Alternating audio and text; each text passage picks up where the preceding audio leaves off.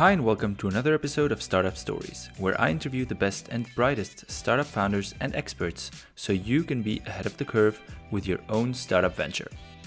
Before I jump into this week's episode, I wanted to take a moment to share one of the challenges many entrepreneurs in Switzerland, including me, face when building up a team of qualified and trustful people. When you've built your first prototype or M V P and are ready to go all in on your idea, maybe you even received some money from family, friends, or first investors. When you get to that moment when you need someone to focus on the technical side of your startup, for example, you'll quickly realize that finding good software developers, for example, that are willing to sacrifice their high salaries to join you in your more risky adventure is going to be quite a challenge, especially in Switzerland. And why is that? That's because you're competing with big tech companies that have deep pockets and are willing to pay good developers a ton of money for their work. So what can you do about that? One way I found to get around this is to broaden your perspective and look for people elsewhere. For example, in Lisbon. Lisbon has been called the European Silicon Valley for good reasons. Forbes magazine says it is fast becoming a creative and tech startup hub, helped with accelerator funding, tech incubators, and newly refurbished co-working spaces popping up all over the city. One company that I've come across and that I'm sharing with you without getting paid for it is helping startup set up their remote team in Lisbon, and it's called Lisbon Tech Guide. They brand themselves as your partner to support you find and manage your team in Portugal. They cover everything you need from recruitment, company incorporation, budget planning, accounting, human resources management, tax advisory, co-working spaces, fiduciary topics, team building events, and more. And you can get a free thirty minutes consultation call by visiting their website, lisbon tech guide dot com, to answer all your questions about setting up your team in Lisbon. Check them out and start building your remote team today. All right, let's get back to the show. This episode brings us together with Sarah Maria Nord, founder of Snortmate, a startup that focuses on sophisticated ladies' business fashion. In this episode, we started off by exploring the very beginnings of Snortmate, how Sarah and her team tested the market needs for her product, the first steps they took to launch the company, and how they got their first customers. We then dove deeper into how they were planning to create demand for their brand in such a competitive environment and what some of her low points were during her journey. Having Sarah on the show was a delight, and I'm excited to share this conversation with all of you today. Enjoy.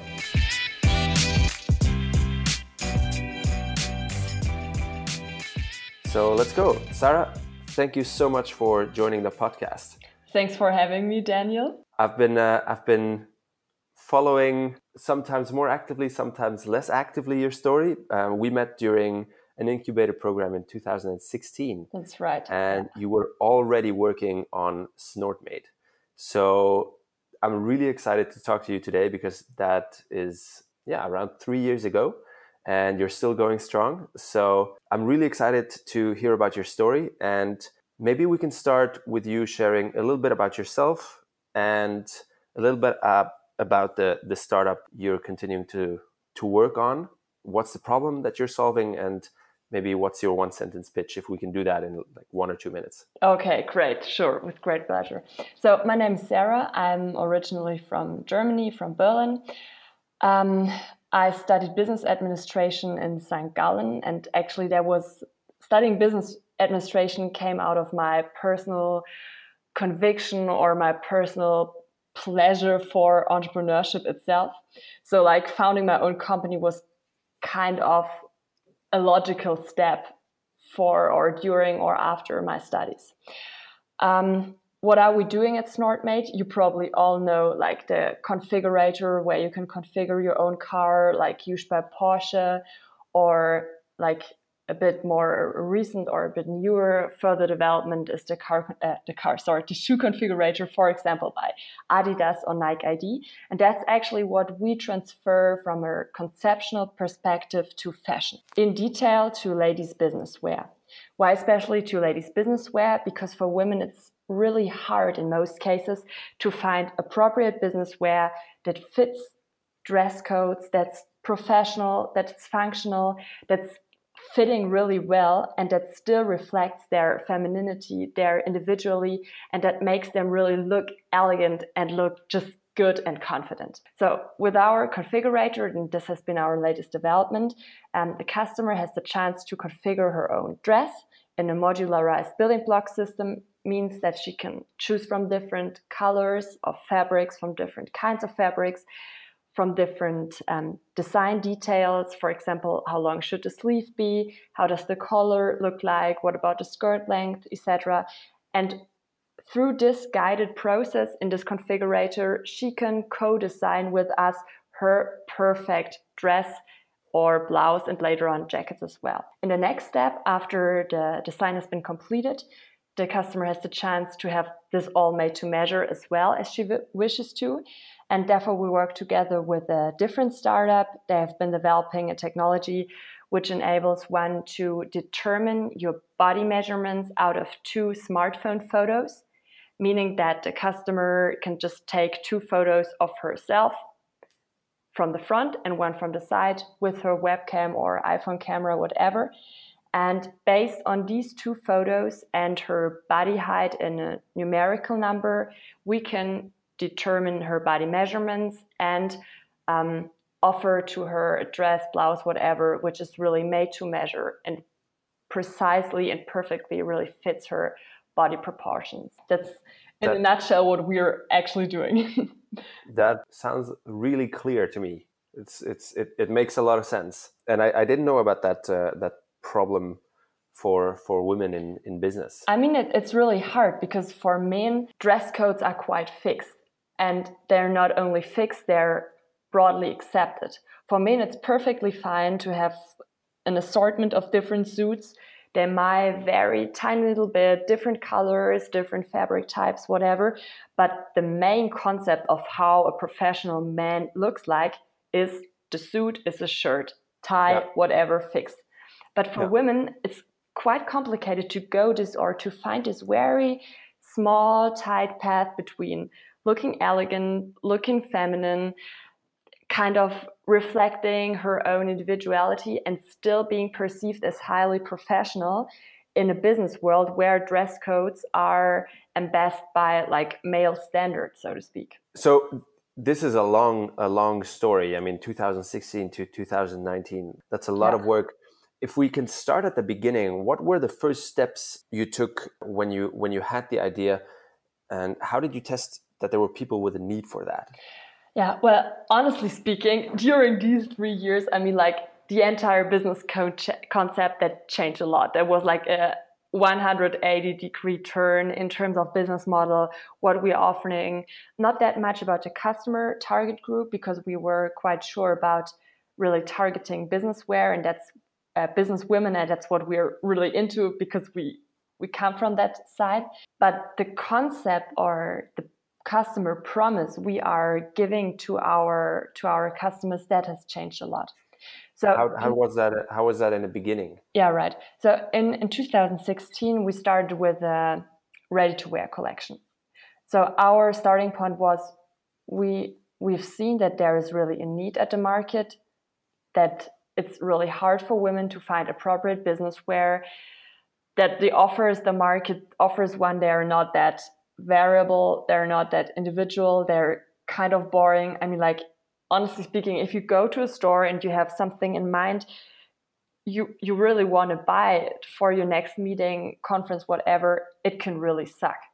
I mean, like, it can be so disappointing going to a store, searching for it, and you find something, but it does just not fit your dress code because, like, the skirt is too short or the material is of inferior quality, whatever. There are so many reasons that play into that topic.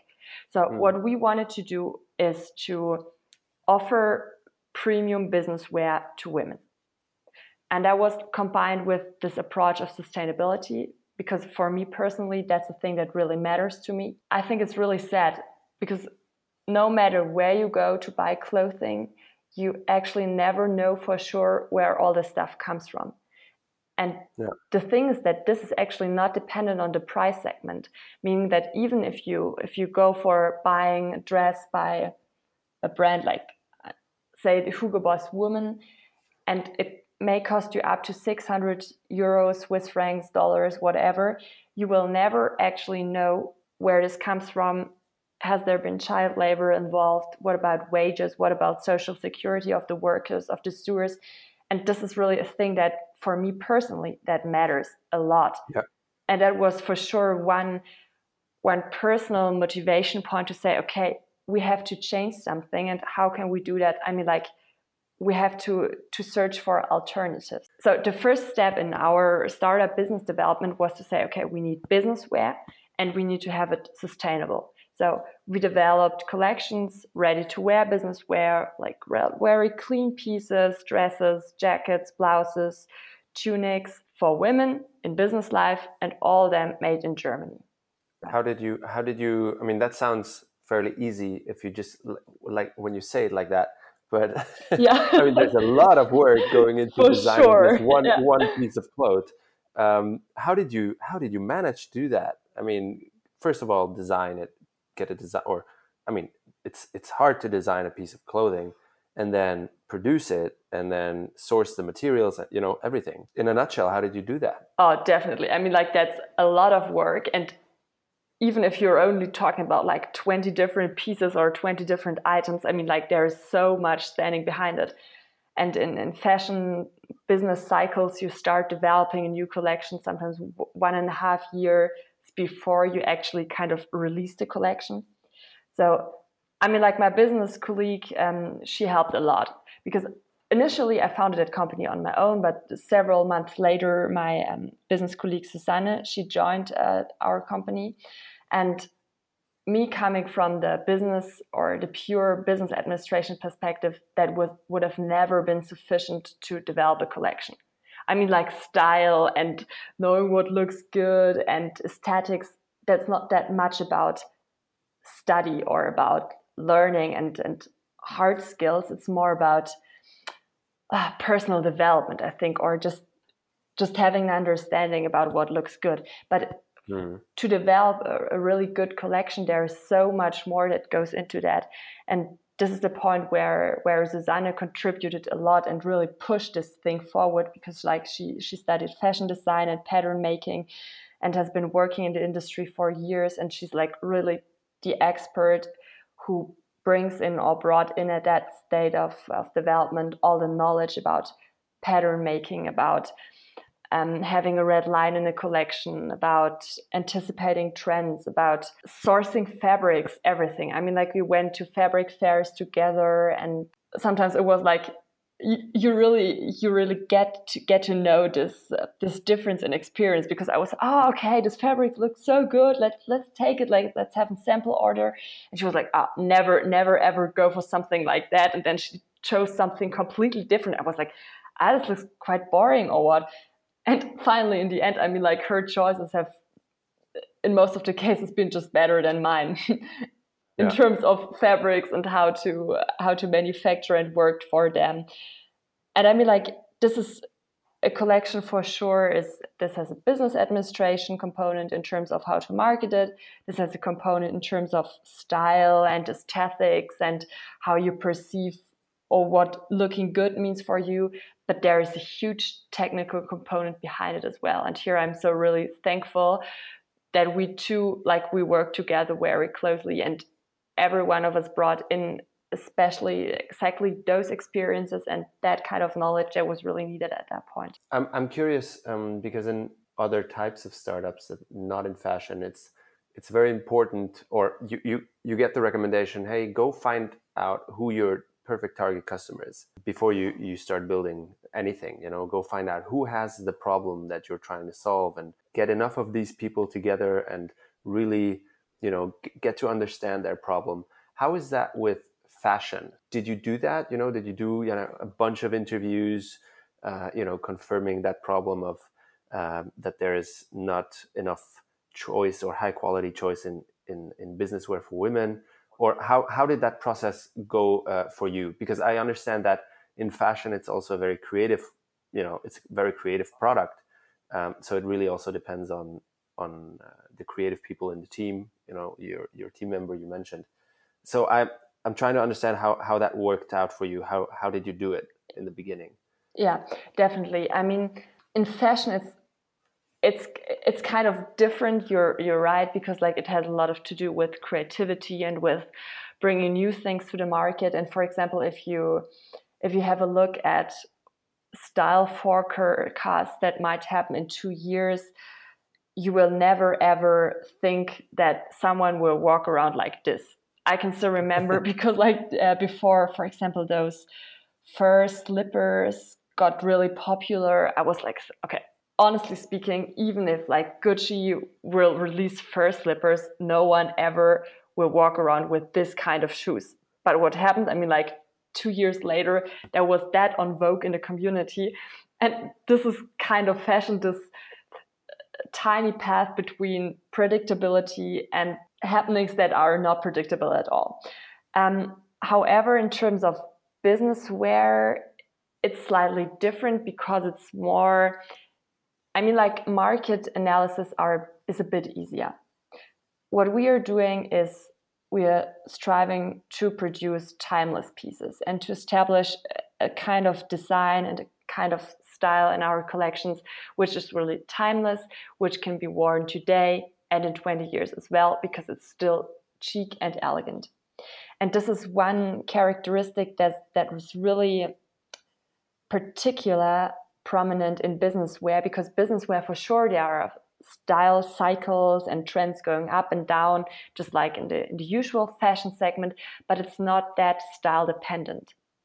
And that's what we, by the way, don't want to be, because we really strive at being a, a fashion partner for our customers that still identifies dresses and uh, sorry dresses trends, etc., but is kind of reliable in terms of that we say, okay, our dresses that can be worn today and they're classy today, but they will be still classy tomorrow, in two weeks, in three months, or maybe in in four years, whatever.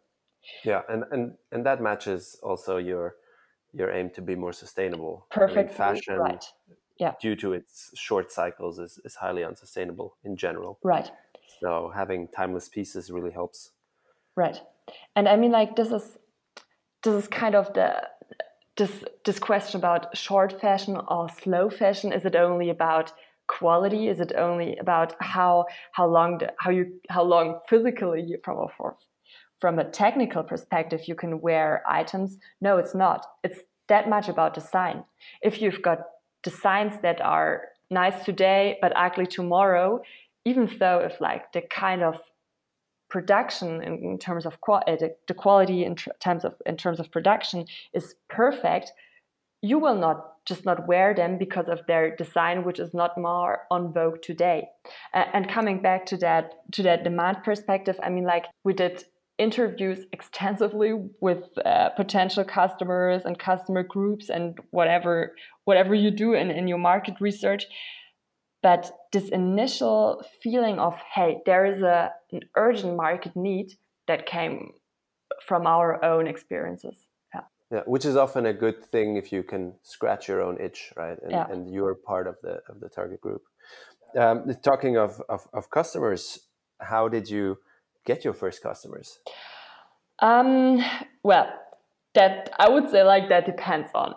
I mean, like, when we were still talking about this two thousand sixteen stadium, I mean, like, in two thousand sixteen, we started developing our collections, which was ready to wear, as I already uh, told you about. And then later on, we went to retail fashion order fairs, because we were convinced that, okay, we are here in a very high price segment. Our customers are willing to ha- Uh, to pay high prices. Made in Germany, that's a completely different cost, uh, cost structure. So that was just kind of a logical step. And then we, we've been analyzing, okay, where do our customers buy their clothes? And it became clear to us that most of them buy their clothes in retail stores. Well, from today we know why do they buy them in retail stores, because online it's far it's far harder to find these uh, the, the items they're searching for, and you have no like not that point in your hand where you can reassure the quality. But we were, however, at that point in time convinced, okay,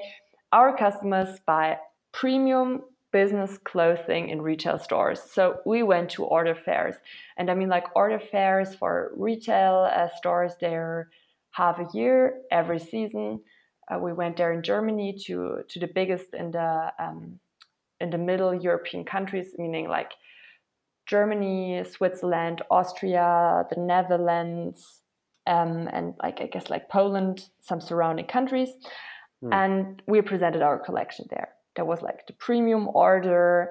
If you, some of you are a bit deeper into that topic, um, and uh, um, Supreme in Düsseldorf, at Munich, and there we we just presented our brand.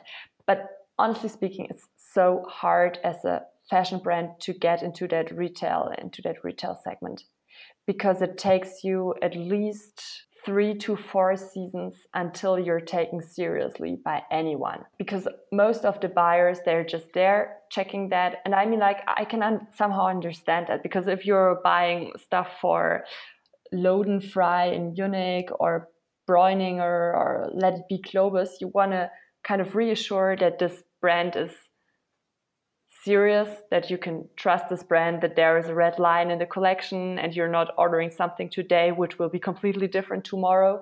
So it somehow makes sense.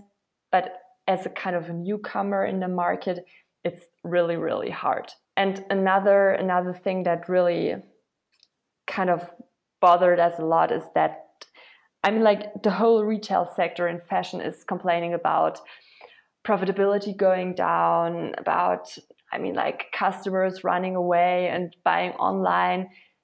And now, I mean, like, we can really understand why this is actually happening, because there's a huge lack of innovativeness from part of uh, of from the, the traditional designing companies, yeah. yeah, retail stores. So even at that point, we had some crazy ideas about, like, okay, maybe something with tech stuff, or just give out the customers an iPad, or the shop assistant an iPad to show the customers how production processes work like, and to to tell them a bit about special fabrics. But they were really so unwilling to take up any of these ideas. I mean, like, mm. that was really disappointing. So so you went there, uh, and I assume the first few seasons nobody bought from you, um, because you just said they had to take you seriously first. I mean, like, nobody, not that hard. We were in three boutiques, I guess, in Germany, and even at Globus in Saint Gallen here in, in Switzerland for some time. Oh, nice. Yeah. But then we decided to um, to take that back and not to go into retail anymore. Yeah. Why? Why is that?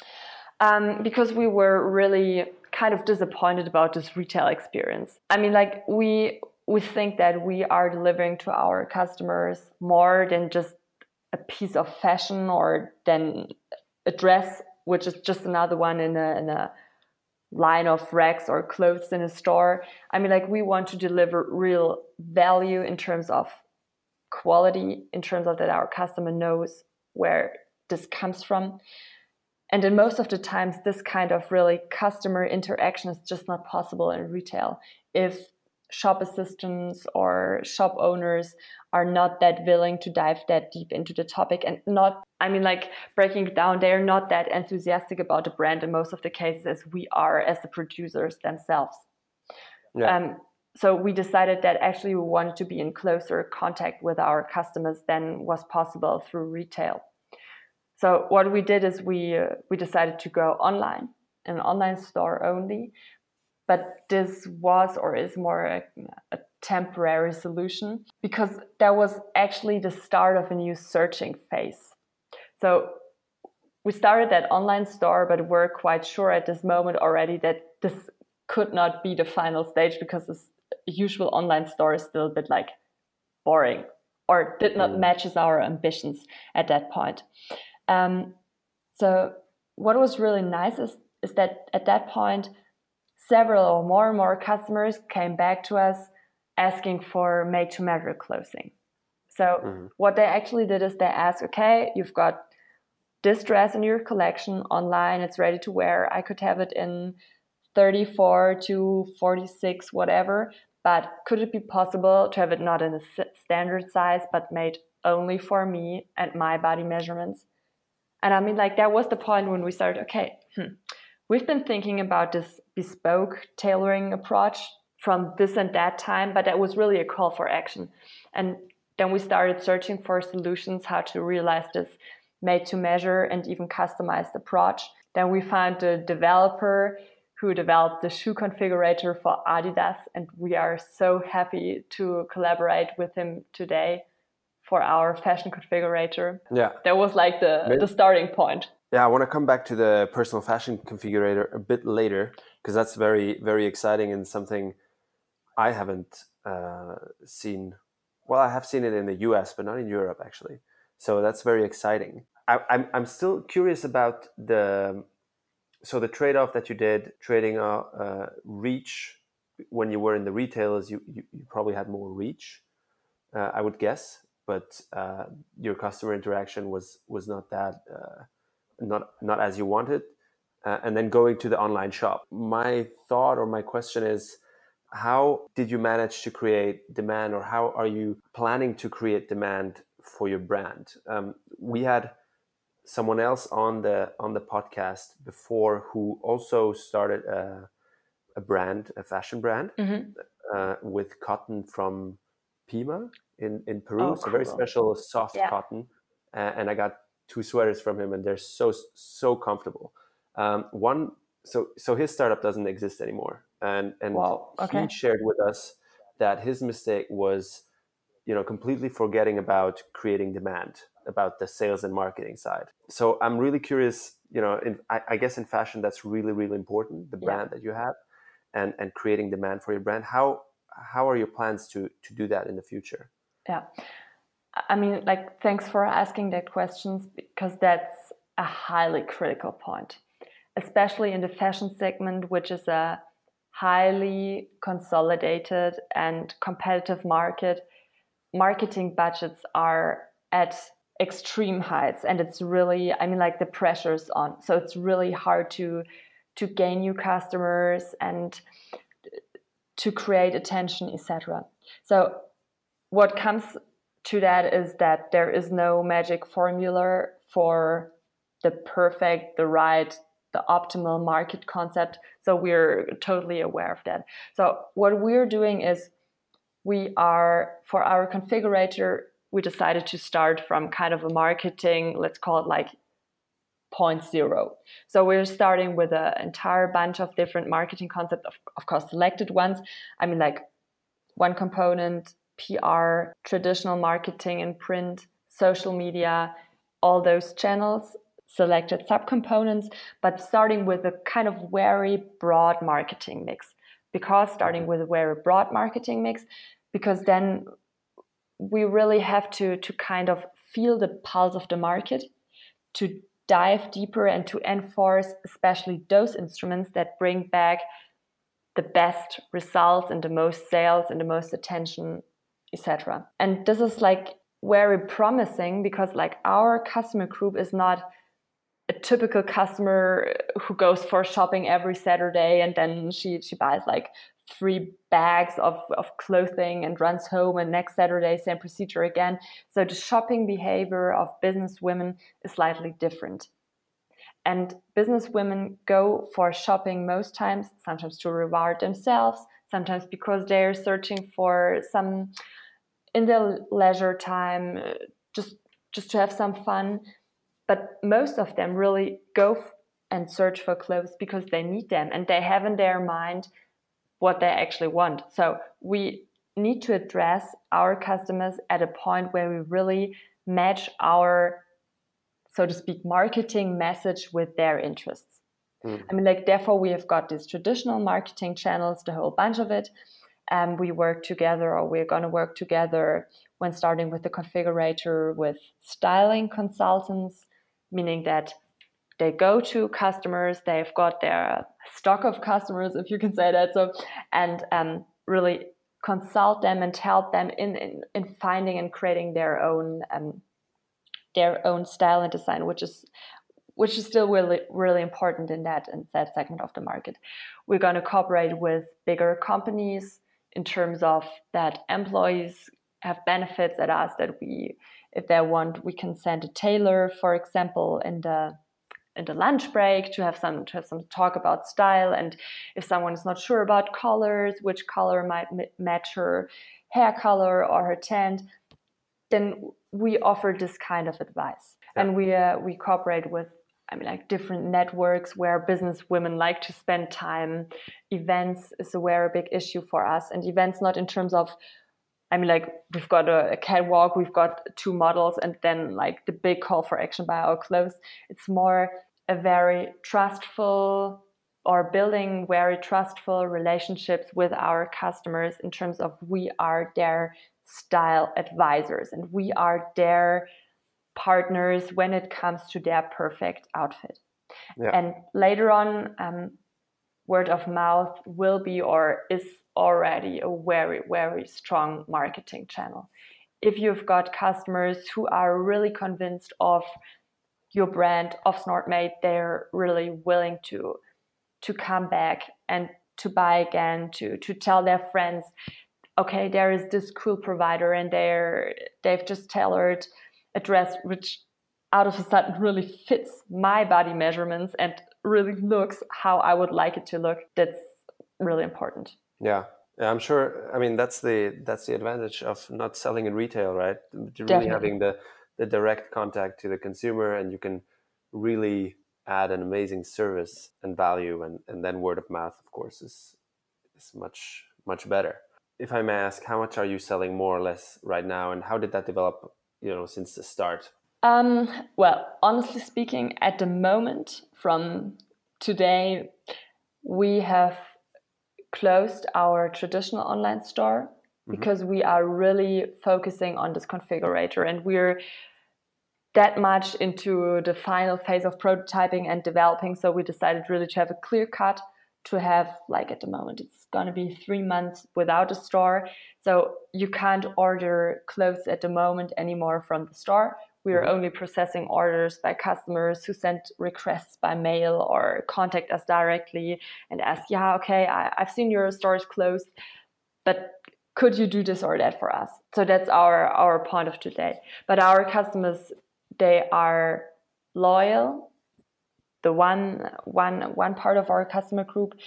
But for sure, we know that starting with the configurator, we are addressing a completely different mindset of customers again. That's so that's going to be really a fresh start, as you said in, yeah, the, right. in the beginning. I mean, like not a complete fresh start, because no. for sure, some of our customers will will even be fans of the configurator after they've been they've, they've had some good experiences with the ready-to-wear collection. But from our perspective, we say, okay, some will migrate, but most of them will be like customers with a different mindset.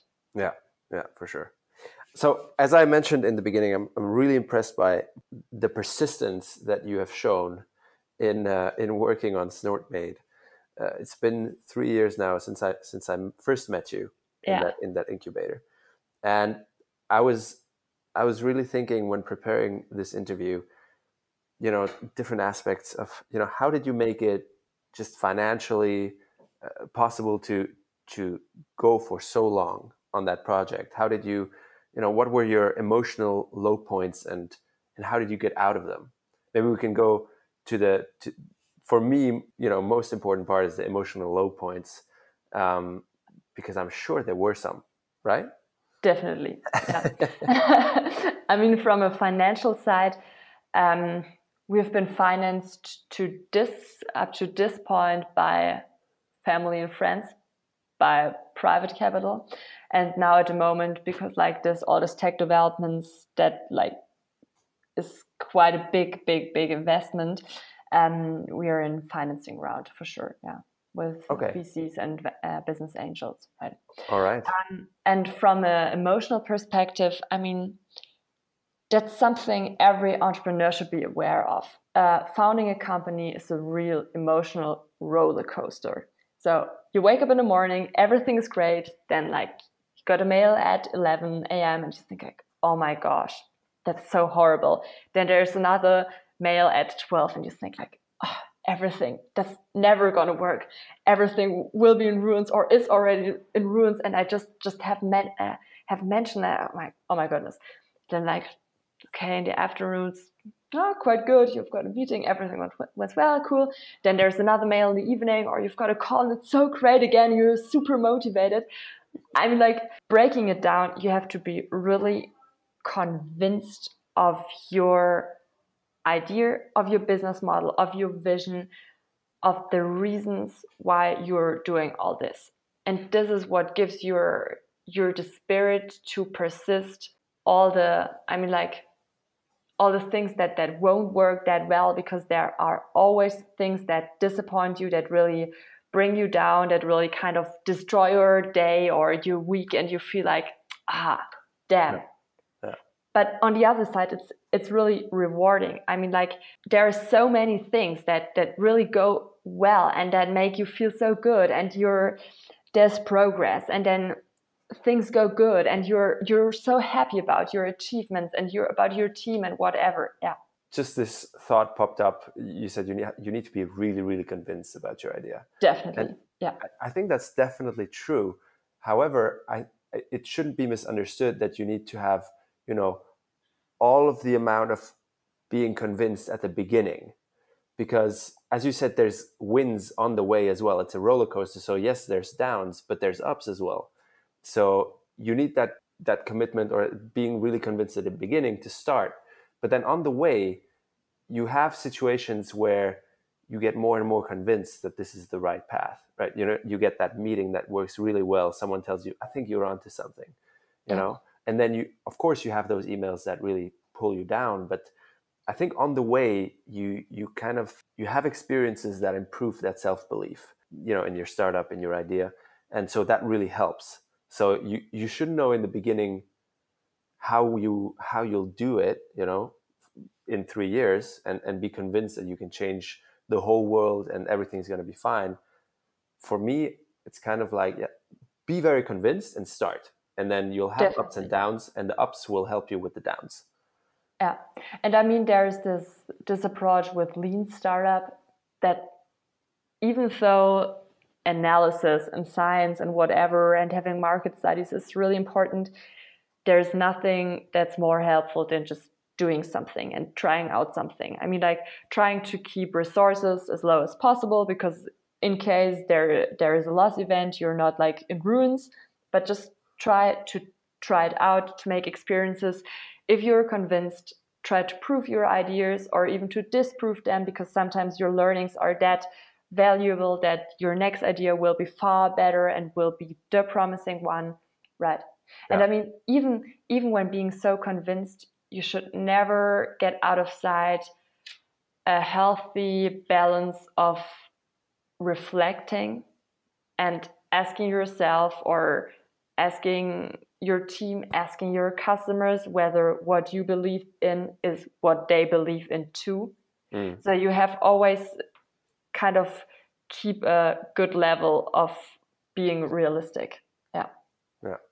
But Do that you... but I mean, like, this this this realism should not touch your intrinsic motivation.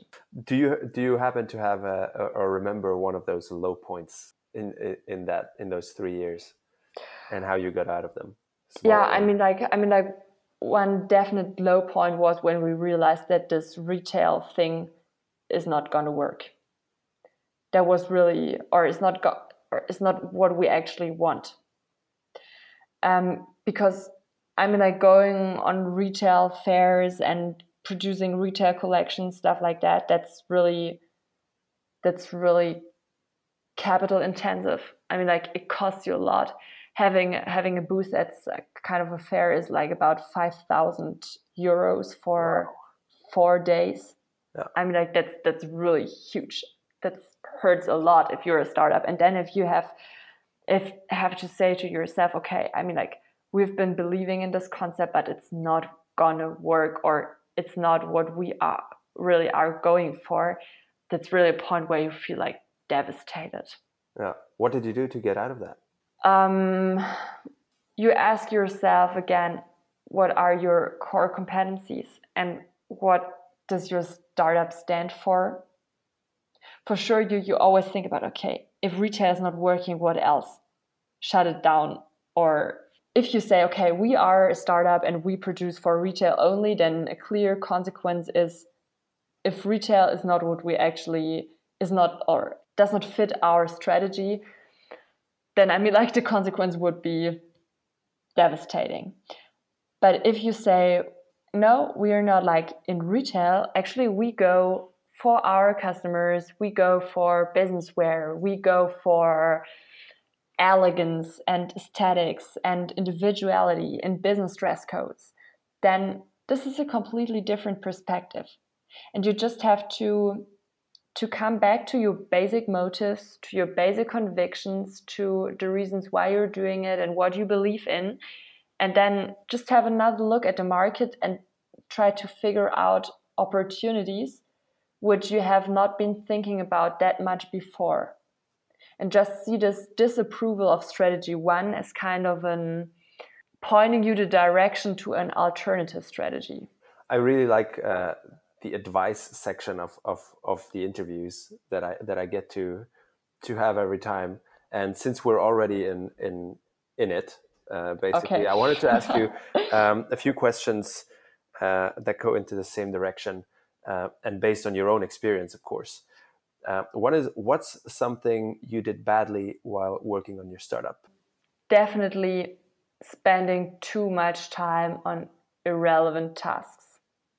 Spending too much time on irrelevant tasks in terms of you are at that moment super convinced that this is so important for your success, that this is like the this is the way to go and you have to be there and do this and that. But from a look or from a perspective later on, looking back, it was just like one week, two weeks, months of wasted wasted time, so to speak. For example, again, retail, going to stores, presenting collection face to face. There was like, I mean, like the, the the rate of return, so to speak, on these efforts, they were so low. Yeah. How would you? How would you? You know, as you said, it's really difficult while you're doing those things to understand if they're, you know, if they're worth it or not. Uh, yeah. How how would you retrospectively, you know, what would you say to a founder as a piece of advice to kind of identify these situations better? I mean, like this is really hard because it's it's it's this huge question about experiences in in almost every every area of life. For sure, a lot of unnecessary experience and unnecessary waste of time you can prevent by consulting experts, having interviews with them, really having good mentors who tell you which way to go. And this is really helpful because it can prevent you from major as well as minor strategic errors, hmm. right? Yeah. But this way or the other, for sure, eliminating all of these kind of just tryouts that lead to nothing, not even a good learning, you can hardly eliminate all of them. Uh, it's just popping up in my mind. Do you think there's there's situations where you can learn nothing from it? Or can I you, mean, I mean, you could at least learn, we're not doing that anymore. Because for sure, yeah.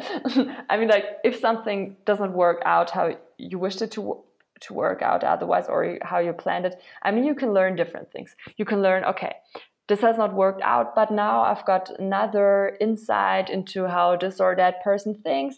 And this really enables me to do things exactly in the way how they will really value it. Mm. So you can create a better product, you can create a better solution, you can offer a better service because now you understand your customer just in the optimal or the best way possible.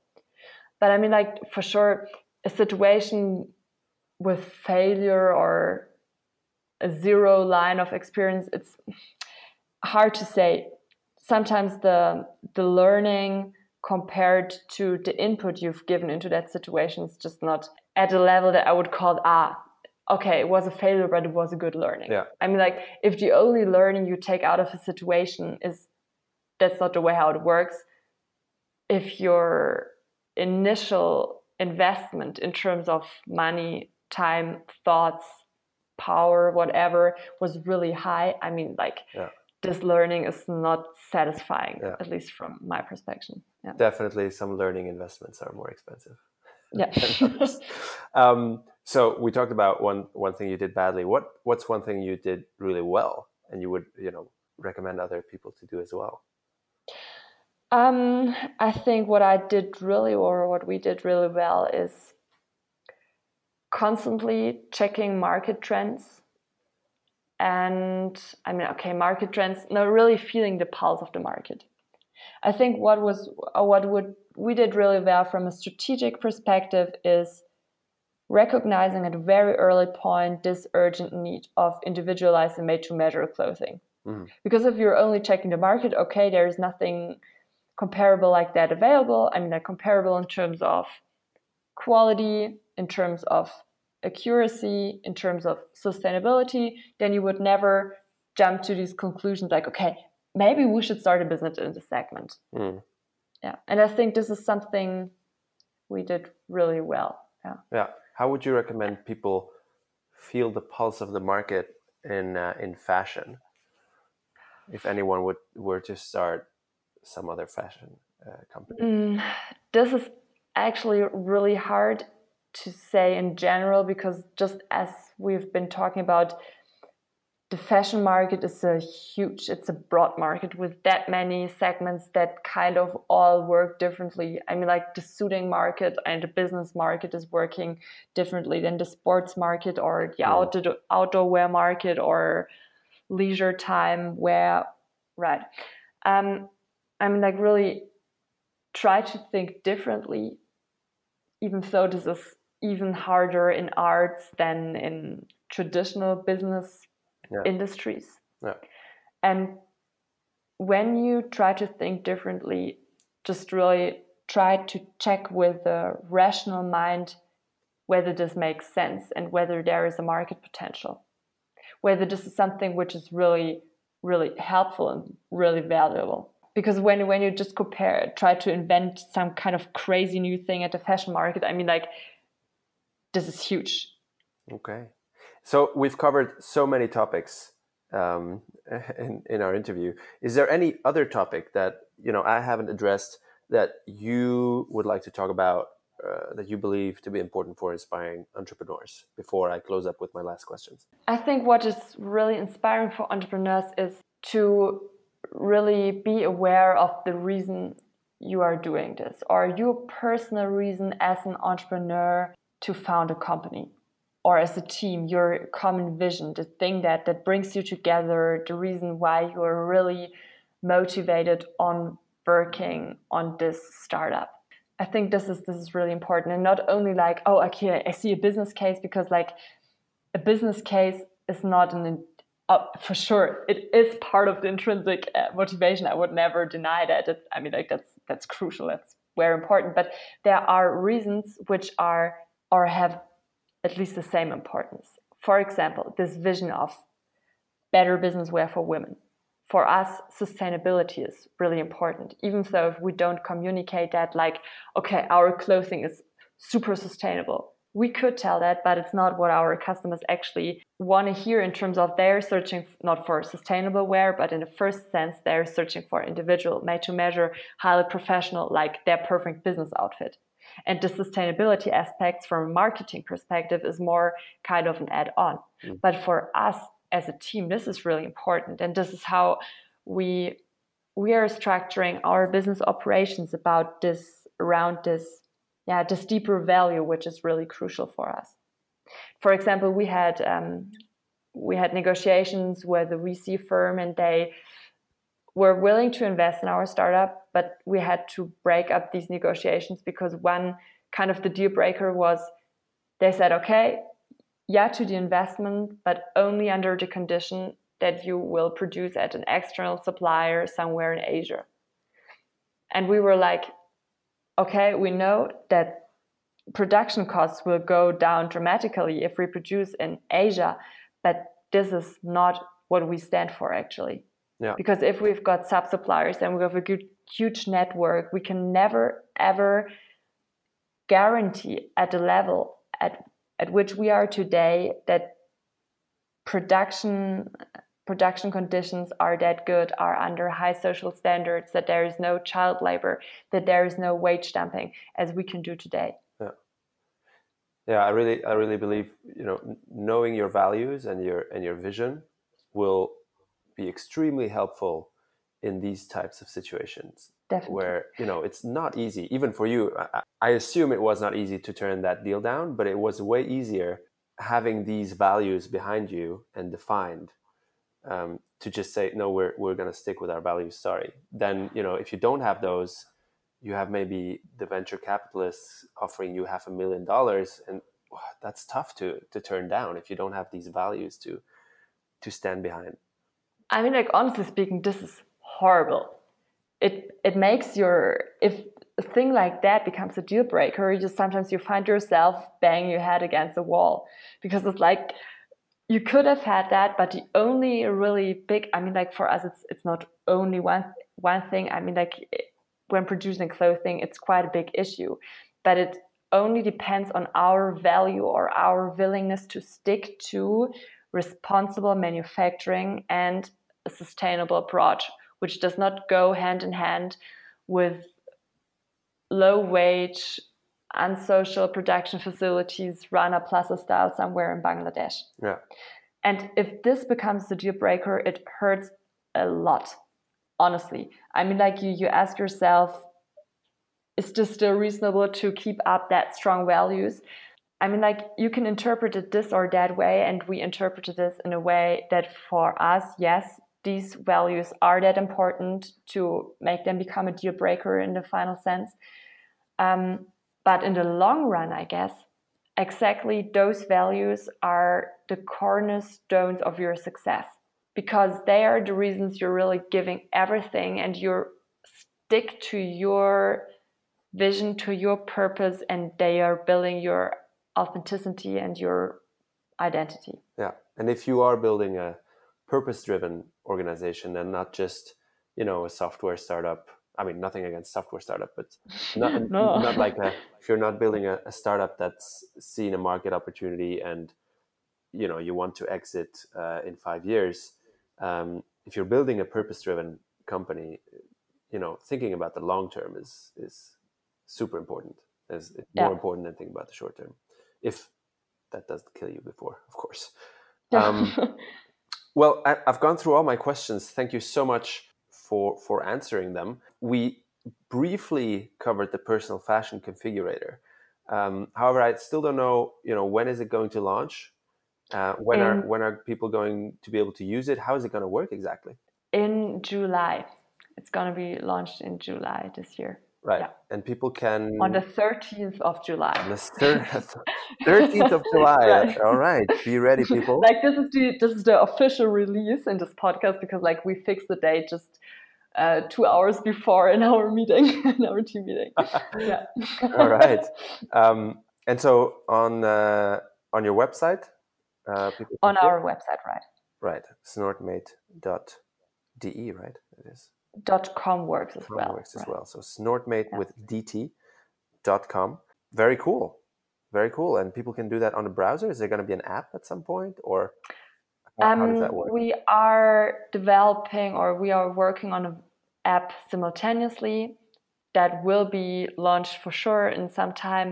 But um, at on July the thirteenth, it will be like the the um, the web page. Or the online configurator mainly, which is web optimized, so you can access this with your smartphone, and it feels just like an app. But this, like, app icon that can be downloaded, that will be released some months later. Yeah, yeah. yeah. Okay. Well, very cool. So it, it feels like an app, but, like, the icon is still missing. That's yeah, yeah. yeah. No, I know those. I know that. I mean, you can do anything in the homepage almost now. Yeah. So perfect. Right. I'm really looking forward to test it. I'm obviously not going to order.